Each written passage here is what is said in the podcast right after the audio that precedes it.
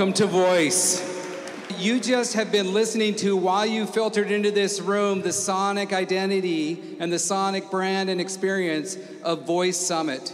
And I want to point out Audrey Arbeeny from Audiobrain and her team who came up with that. Give it up for Audrey Arbeeny and our Audiobrain. Thank you. That sound that sound is going to be the identity of this conference from here into the future. It will evolve, it will change, but when you hear that, you'll know where you are and you'll know why you're here. If you notice that song, ooh, oh, ooh, ooh is the very first sound we made as human beings. And I think there's just something about that. This is a voice conference, this is about all our voices. Hi, Inside Voice podcast listeners. This is one of your co hosts, Kerry Roberts. Today, I want to share with you Dave Isbitski's talk, the keynote that he gave on day one at the Voice Summit this year. And also, we had a few people send us a voice memo about how they felt about the event. And that's always super exciting when we get to hear attendees and speakers and people that were there really tell us what they loved about the event. So I hope you enjoy. Hey everyone, it's Scott and Susan Westwater. And we're the co founders of Pragmatic Digital. We wanted to share a couple of thoughts on Voice Summit 2019. And for me personally, I really appreciated meeting everyone. So, a lot of the folks that we've talked to on Twitter or LinkedIn, had Zoom calls with, for the first time, we actually had a chance to meet everyone in person. And those interactions have led to other great conversations, have already started to uh, generate some collaborations. And so, for that, I'm eternally grateful. Yes, and I enjoyed meeting everyone, and I want to give a shout out to uh, the Voice Summit team um, for helping make all of those things possible of those get-togethers, um, be it informal meetings that were held in hotel lobbies because of the Whova app, um, and all of the ways that we could come together as a community, or the more formalized events like the receptions, the awards dinner, um, and any the exhibit hall, all those places where we were able to connect and meet folks and have really great conversations. Um, and I appreciate that everyone had an open mind coming together from all walks of life um, so that we could talk about voice for a whole week and just share all of the great knowledge that we've been able to accumulate.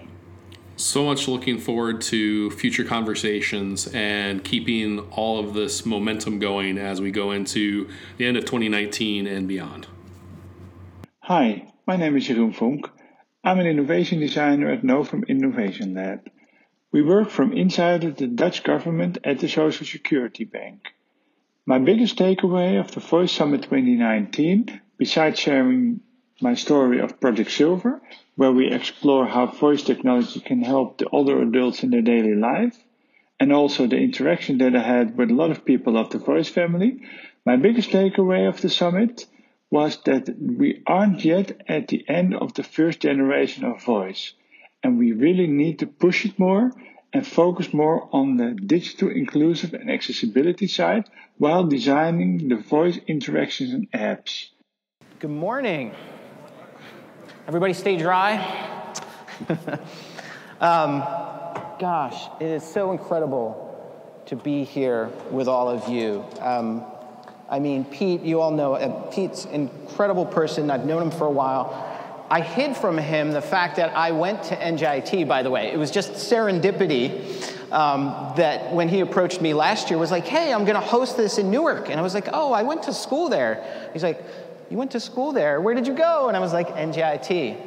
And, um, you know, I just, I, I, reminisce back to those times. I grew up, uh, you know, in a, in, a, in a family, we didn't have a lot. I was the first person to go to college. And NJIT I could go to college because I got a scholarship. And I remember I was just talking to one of my old professors. This is like 92. I remember walking these halls and being so excited because I would see things like computer vision, machine learning, right? Sound familiar?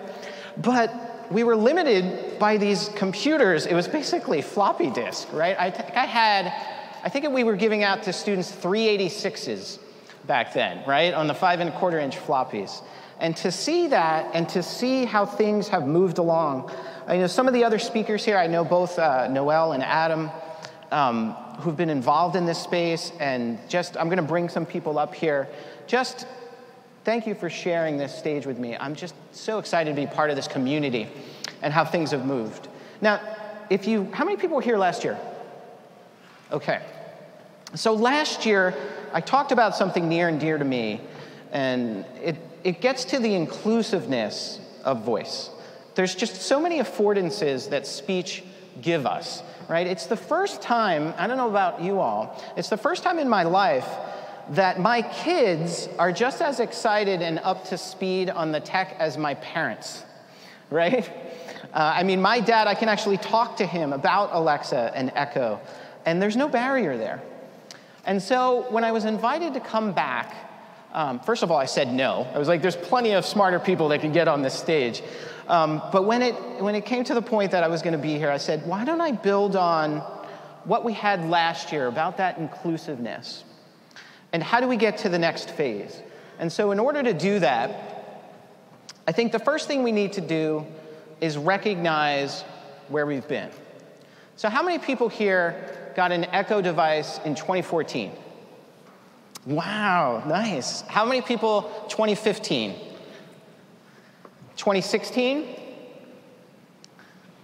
How many people just got an Echo within the past six months? Okay, awesome. So it's crazy to think, but five years ago, if we were interacting with technology in our house, we were walking around and looking at our phones, right? I was thinking about this the other day. And now all of us have been introduced to the idea of ambient computing. Just the ability to talk naturally and have conversation. And that's one of the things is Amazon, I mean, there are so many smart computer scientists at Amazon who have been working on this problem for decades. But to put it in a product where we had far field speech recognition and NLU, natural language understanding. I talked a little bit about NLU and ASR last year. And then the ability to have lifelike speech. Alexa didn't sound like a robot, she sounded like a person. And in fact, some of the first reviews were people saying, I love you, Alexa, right? What do you do in response to that? And it's that connection as a human being that conversation gives.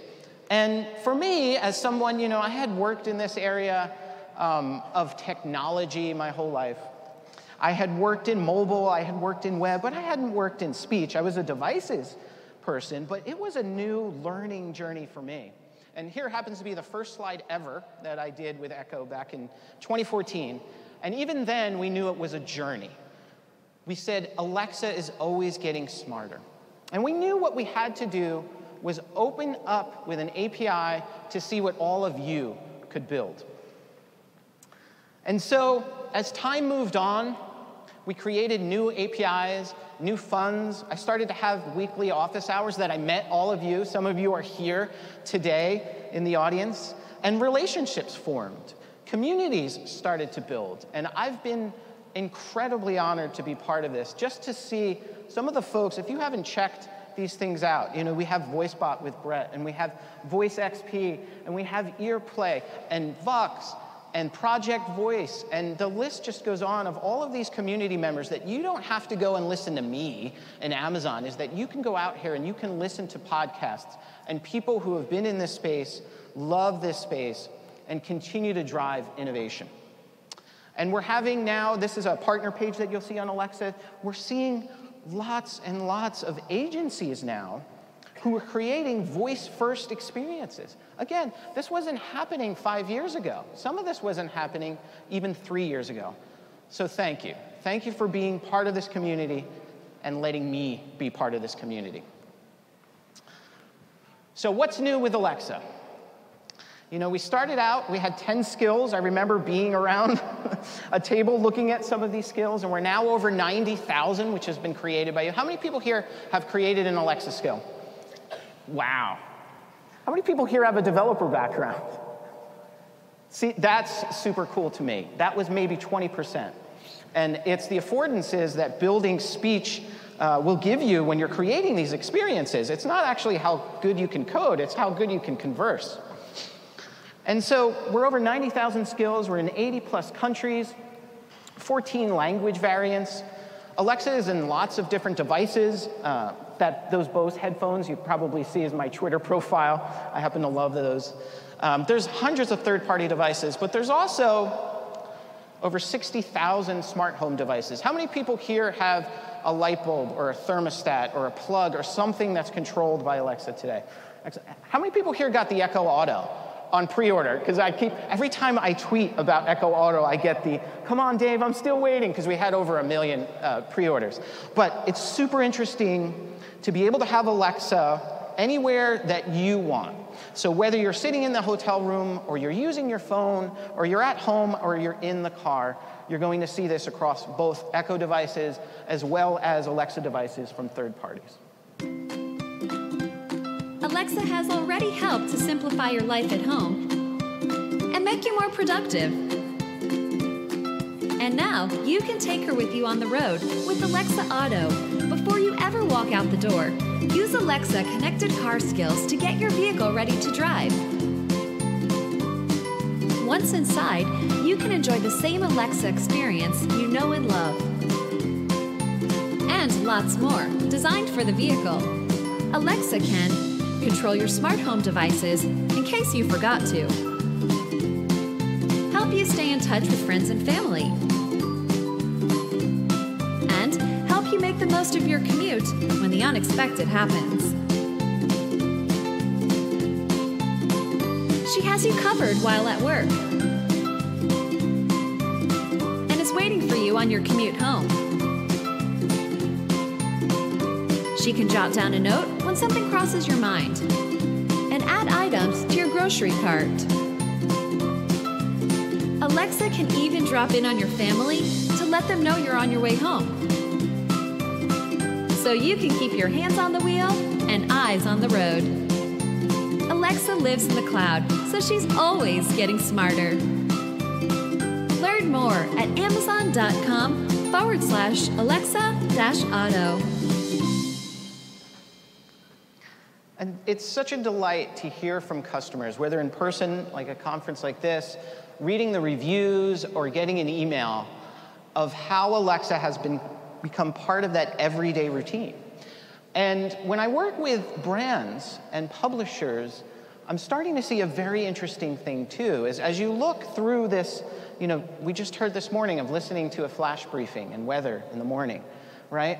Listening to music at lunch or doing homework in the evening, maybe playing a, even a game in the car on your way to work, is there's opportunity here to meet people in the moment where they are.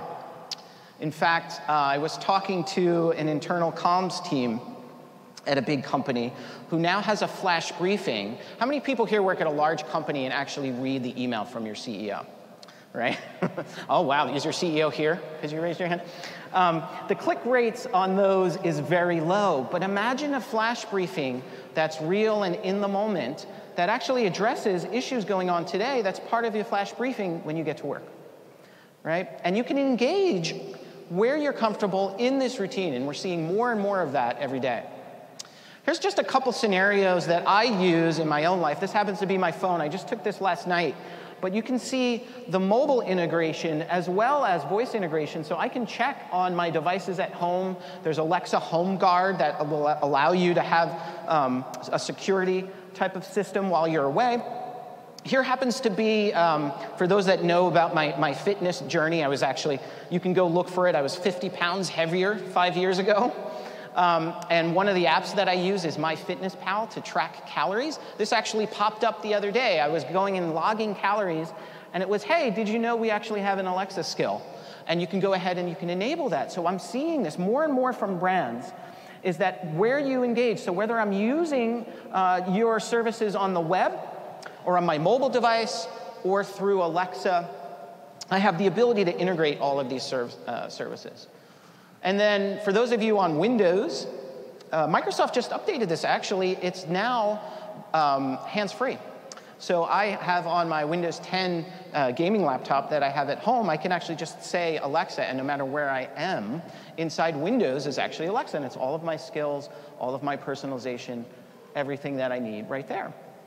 And so we're seeing more and more of that across experiences. We've created this system that I talked about last year called Blueprints that you can go to at blueprints.amazon.com that allow anybody, you don't need any type of technical background, to go ahead and teach Alexa things, to create routines of how do you take care of my parents? How do you take care of my kids?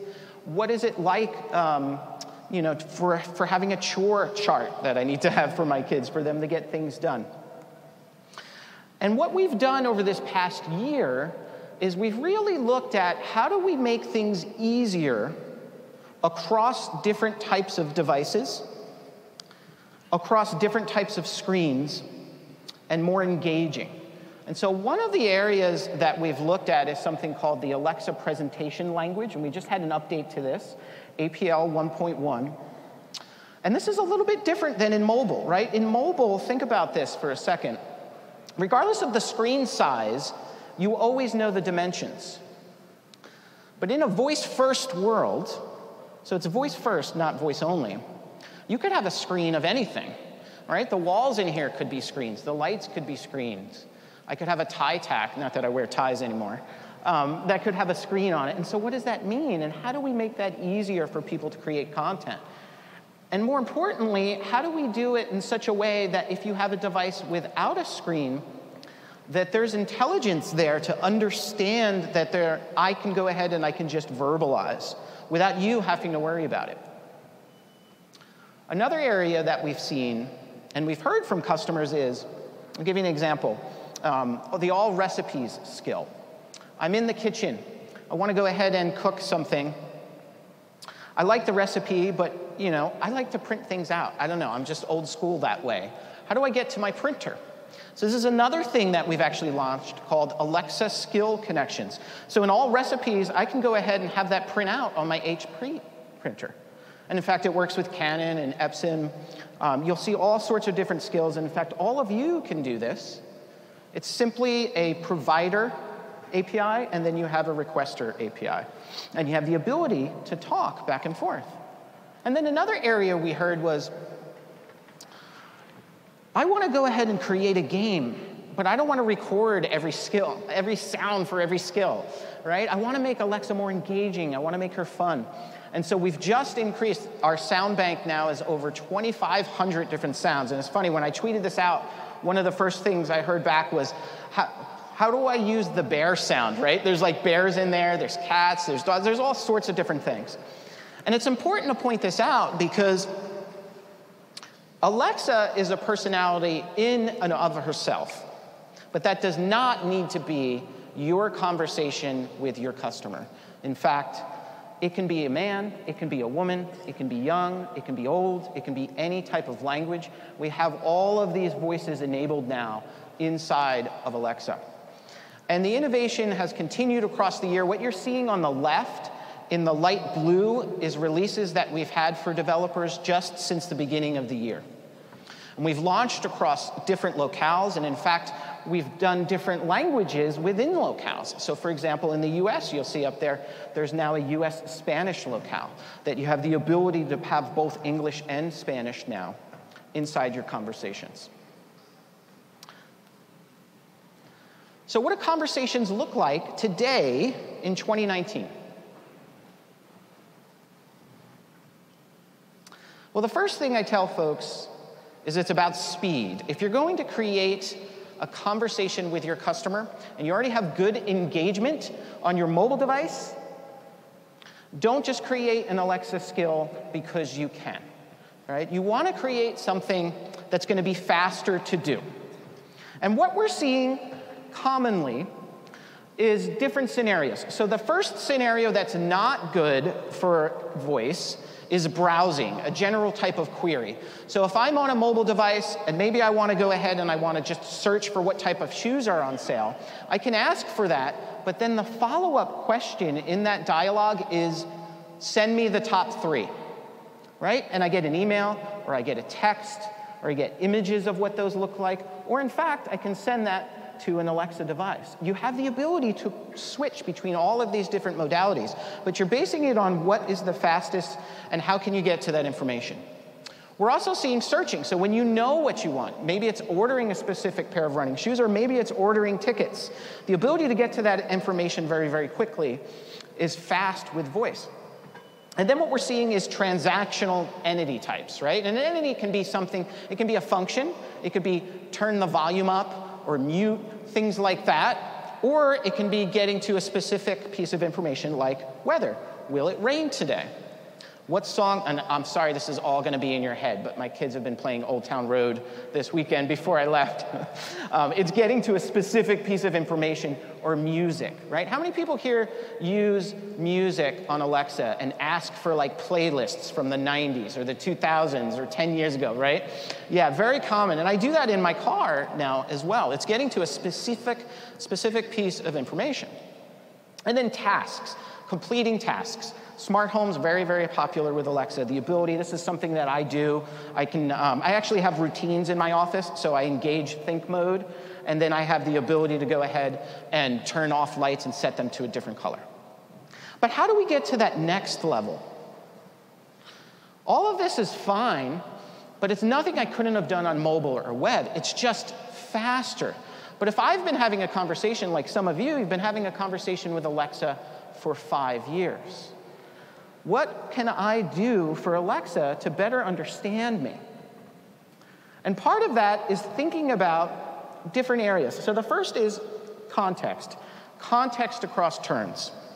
Now, in the past, as a creator of a skill, ask uh, APIs so that we're keeping some state, but it needs to go further. It needs to understand the person and the preferences and things that happened over time. And it's multimodal. So whether it's happening on a mobile device or in my car or on my TV or on my computer, even, it needs to understand that. So in a machine learning context, when you go ahead and you label different types of entities, if I know that I'm on a device that doesn't have any type of screen and I say the word play video, right? Video in that instance, you know that um, when you hear the word play on a device without a screen, it's probably going to be music. So even though I said video, I probably meant video not in the terms of an actual video stream, but something else. So it's understanding that device context, and it's also understanding what I own as far as content. As we start to see different mobile web and Alexa voice driven skills, if I've bought something from your service through the mobile app, that should become part of the machine learning right? It needs to be part of understanding that I own that and what to display. And then, of course, personal context. What Dave chooses to listen to as music is going to be different than everybody else. And gender and age, too. You know, my father, who's older, um, I was taking him to the doctor's office, and uh, the doctor came in and he turned to me and said, That doctor looks kind of young, right? And I, I was like, Dad, he's, he's older than me, right? but that's personal preference. And so when you create these type of interactions and these conversations, it doesn't have to be Alexa talking. You know, Jeopardy is Alex Trebek. And I've actually worked with brands that are creating skills now, and I love seeing this. Is that when you start, it reminds me, I don't know if anybody ever played the, uh, the old Ultima series games when you played those, you had questions based on your personality. And from that, you created an avatar. So the conversation begins by having the personal preferences of that human being. Do I want to be talking to a man, a woman, someone younger, someone older? We've never been able to do that in technology, right? One interface for everyone. Maybe you could customize how the buttons looked and where things moved and how the tabs looked, but now I can choose who I have a conversation with. We've also had innovation, you know, talking back to the computers of, of old, we've had innovation in the ability to synthesize voice. So typically, the way that this works, from a computer science perspective, is that when you record speech you're doing it in a very neutral tone, right? And I have a tendency to get like all excited and loud, um, and other people may be quieter. It's not, it's the same type of utterance, right? It's not any type of speed or anything like that. The cadence is the same. And then you have a lot of these, so you go ahead and you tag all of this, and that's pretty much been speech for a while. But now, and this is like within the past three years, by the way, it's like 2016, where we've seen this breakthrough inside uh, using a neural uh, net. And so it's the ability to actually generate speech. And you're starting to see this with Alexa. In fact, you see this across the entire industry. It's not just Amazon. But generated voices are now sounding more human like than ever before. And through deep learning, active learning, and transfer learning, we've been able to go ahead and improve uh, the accuracy of Alexa understanding by 20%. And so, how do we get to that next level? Well, last year I talked and I showed you something like this, right? This is how Alexa and this is how other voice assistants are going to break out speech and they're going to look for intents and you're going to go ahead and train them through utterances. And so we're in this world of single turn, simple instructions, right? Get me the weather, turn off the lights.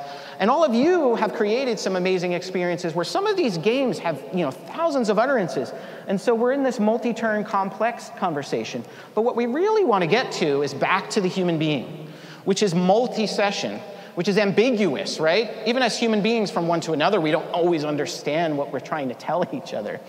And so machines need to be able to reason. And this is where deep learning comes into play. And so, what can Amazon do to better enable this? So, the first, if I said, Alexa, play Old Town Road on a device, we have what's called an entity action knowledge graph. And what this is doing is it's understanding my personal preferences. So, if I ask to play that, and it knows I have Amazon Music, it's going to go ahead and play that. But I also have other providers and so those providers are registered. So you don't even have to worry about this, is that if I have something like Spotify or Apple Music, it's just gonna go ahead and play. Now, how can we take that and we can move across all sorts of experiences and interactions? How can we anticipate customers' latent goals? And so, one of the areas that we looked at are different scenarios. So, the first scenario might be we're all going to go out to eat later. And in that scenario, Typically, what we would have today with any type of cross skill interaction is that we know we want to get tickets. So it's get tickets, and then we go to a movie ticket skill. So book me a movie ticket. But what if we could be proactive about this? What if Alexa could understand scenarios? Scenarios that are driven by all of you. This is just one example I'm using of a night out. And Alexa could go ahead and understand through all of these different 90,000 plus skills how I book a restaurant, and how I get a car, and how I book a movie. In fact, we're looking at recurrent, recurrent neural networks, and we're seeing an, an, uh, an improvement here that you can see three times less code and 10 times annotated, 10 times less annotated data points. So what's happening here is in the past to create all of these multi-dialogue truly what feels like conversational experiences with people required a lot of manual labeling, a lot of manual effort. And you're seeing this happen automatically now. Let me show you how this flows. So I go ahead and I have a conversation. As a developer, I'm creating all of these different inputs, but now I can simulate the dialogues and I can learn from them. And it continues to have this loop back and across live data. So that now, once my skill is out there, it's learning about you. It's learning about how you're actually using this. Versus all of you, and I know a lot of you had created an Alexa skill, when you go in your dashboard and you actually see what are the accuracy levels of your intents, now you can be doing that through deep learning. We're calling this Alexa conversations. Less effort, less code, less training data.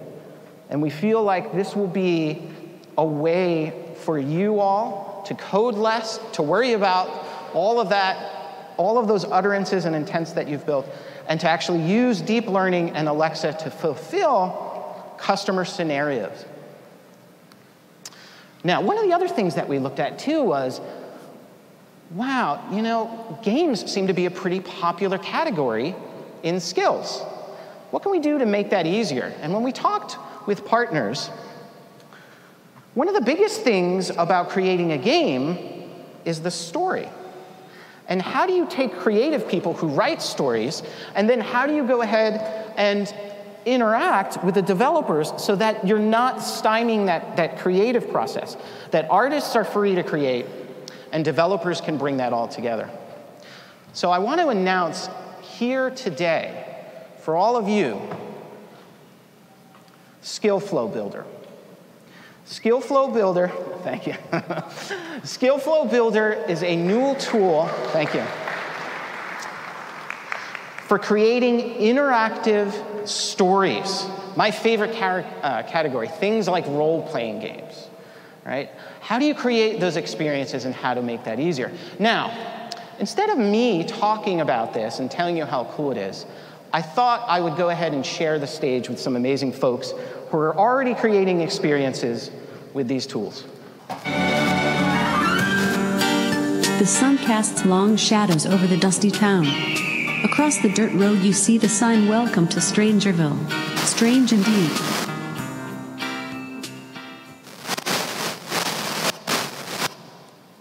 I think that was the mic. hey, everybody. Um, Dana and I work on a life simulation game. Uh, it's called The Sims. Uh, we are very excited to share some of our recent experiences working on the Skillflow Builder.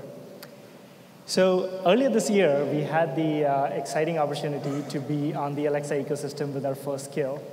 With the second one that we're about to announce, it's called The Sim Stories. We want to bring stories that are engaging and interactive in the Sims universe. So a quick backdrop about this, about this story. Um, you, you as a player find yourself in a town, a small town called Strangerville. Strangerville holds a deep, dark secret. In Strangerville, you're navigating through dangerous plants, collecting odd collectibles, and noticing changing weather patterns, quite like the city we are in right now. um, so, to make matters worse and mysterious, what you run into is a lot of odd residents in this town. Once you are going through this gameplay, you see a large military presence and a completely unexpected villain. So, with this backdrop and with the vision of what we want to create this as a story, which ideally I want you all to play in Alexa Auto, by the way, inside the car, um, we want to discuss what we did with Skillflow Builder. So, Skillflow Builder is this amazing tool uh, that we got our hands on very recently and were able to quickly prototype a 30 minute interactive narrative. Uh, the team was very excited because uh, it needed barely any engineering input, and we were able to play with the story right within the tool itself. So, voice design is a very humbling um, challenge, actually. So, we believe as game developers, we should be able to translate to any platform. We are so wrong. We, we think we know how to make games, but we put it in front of the customers. They give us tremendous and valuable feedback. That's right. What makes Skill, uh, Skillflow Builder exciting is that you take this input and you're able to immediately implement this. Dana, who's been an amazing designer on this product, is able to take feedback, and within 15 minutes, you're able to incorporate that feedback into the story that you can play right within the tool, as well as export it to a device itself. Uh, another thing that was uh, quite interesting to me as a developer was that um, every time as simulation developers we, we have to create a feature or a story, our first thought goes towards building tools themselves. We pride ourselves in creating exciting tools on top of which you can write the content. We actually had a long technical plan to build a tool very similar to this. And what's funny is that Alexa beat us to the punch. And as soon as we saw their software, we said there is no point making what we were about to make, and let's just use this to do what we want to do for the customers, anyways, which is create this story. Uh, and the final thing I do want to say is that uh, I, I, cannot stress enough how exciting it is to try different hypotheses. Dana and I would uh, randomly talk about do we have too many characters? Is this character talking too much? We would immediately take our story, just branch it, try a different hypothesis, try it in the tool, and pick the version that we like the most. Yeah, so those prototypes were super quick to create, which was really awesome. Um, so before we had access to Skillflow Builder, um, we had basically a mess of design documents. Um, we had this crazy flow chart for how the story was going to work. Uh, we had a separate Excel document with the script, and we had the audio files we wanted to play, all the logic.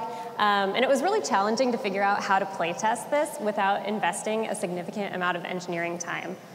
Um, but then we got our hands on Skillflow Builder. Um, it had this great guided editor that someone like me, I don't have an engineering background, and I was able to get the first pass of our story in in about a week or so.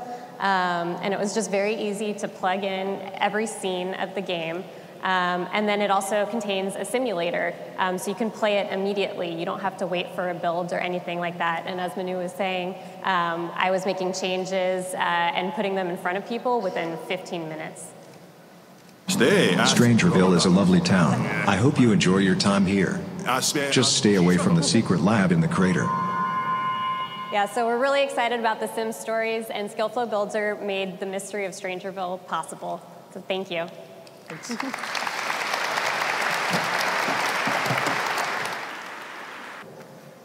so we are Doppio. Um, me and Chris are here uh, with you. We're we very excited to be in the space. Like we felt very lonely at times working with voice, but it's always, kind of great to come out and see everybody else worrying about the same stuff. Um, so what do we do? Like we are a game studio that makes um, voice first games. What that means, like we really want to, uh, I mean, I've been making games for 20 years. Uh, the last 15 were basically mobile games, and that's kind of like been the most exciting development, I think, in the past 10 years. Uh, just the fact that games, the, the, the fact that touchscreens came out and they really made games super popular uh, because of the accessibility and the portability of the devices and stuff. And I think voice has the ability to take that up a notch. So, you know, from all the things we're doing, like this is what, when we wanted to start our own company, this is the one thing that we got super excited around. Uh, yep, so we put together like our heads and trying to figure out what, you know, what kind of games we can make with this, and we came up with the Vortex. I don't know how many of you tried it. Uh, it's an interactive story game that has conversational elements. Uh, and we, we learn a lot, you know, like, you know, as, as, as, if, as with your first kid, uh, when you have it, you don't really know what you're doing, so you drop him a couple of times, you need to go to therapy later.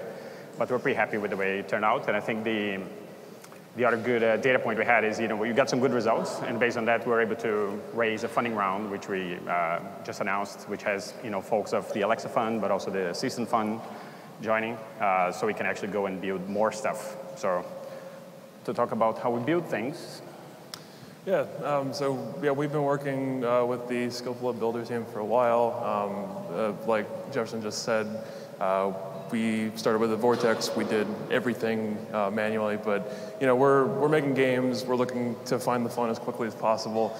Um, I think our friends at EA said a similar thing, where you know getting builds in front of actual players as quickly as possible, as often as possible, really helps with the development process. And uh, uh, Skillflow Builder is a great tool for that because you can really just put stuff together quickly, um, run it immediately, and get, get that really critical feedback early on in the process. Um, and it's great for you know non-engineers. It's also great for engineers like me. Um, so there's a there's a great uh, tool set that runs right inside of the Visual Studio Code Editor you might already be using to do coding. Um, it lets you view the whole format, click through, um, you know, see everything that you would need to see there um, as an engineer at that level. Um, it's also fully extensible with, you know, TypeScript, so we can do all kinds of cool uh, engineering things to extend the format. But the critical thing is we can just get stuff running, you know, hit simulate and boom, it's running, and we can get a player to just sit down and play it and get that feedback and iterate as quickly as possible. Now, you know, with the Vortex, uh, one of the biggest challenges we had was it's a massive story-driven game, lots of ranches, uh, over 45,000 words in the game. Um, getting all that in from our you know, awesome game writer that we were working with and getting that into the game was a huge ordeal. so with Skillflow Builder, one of the main things we're excited about is that we can put a writer who's completely not you know, using Git or command line or any other crazy stuff let, let that person write and get that stuff into an executable format super quickly. Um, and the, I mean, the editor, uh, the visual editor is a great tool for that. Um, it lets you view the whole story graph, click through on each node, add things in, view the whole format. And you know, we found, again, it's been a couple of months we've been working with folks on this. Um, it, it, really just is awesome, and it's saved us a massive amount of time, I think, already in the stuff that we're doing um, already. And you know, I think we can talk about a little bit of that now. yeah. Yeah, so yes, so as Chris was saying, uh, we were working on our next game. Like we actually been using the earlier versions of the Skillflow Builder to prototype. So you know we actually like been building a lot of things in it. Uh, but we're actually now working on production code, so we, are getting ready to launch our new game in October. I can't talk too much about it, unfortunately. Did I just say October? I meant fall. Uh, that's why I'm not supposed to be talking about it. But uh, it may or may not have a TV show involved. Like we'll, we'll be able to confirm that later if you guys follow us, uh, like on, on our mailing list or you know whatever social medias. Uh, we'll be there. Thank you for listening to the Inside Voice podcast. If you are enjoying this show, if you are a fan of voice technology and the Voice Summit, we would greatly appreciate it if you'd take a moment to subscribe to the show Inside Voice on your favorite podcast player And we would love it even more if you left a review of the show. Let us know what you think. If you have any questions or comments, or you want to learn more, or you have ideas for the show, or who you'd like to see as a guest, you can email me at Keri, K E R I, at modev, M O D E V dot com. Keri at modev dot com. I would love to hear from you so we can talk more about growing this show. And if you'd like to see photos and videos from the 2019 summit, as well as other things that we've done, you can check it out at voicesummit.ai slash gallery. Thank you so much, and I look forward to chatting with you next time.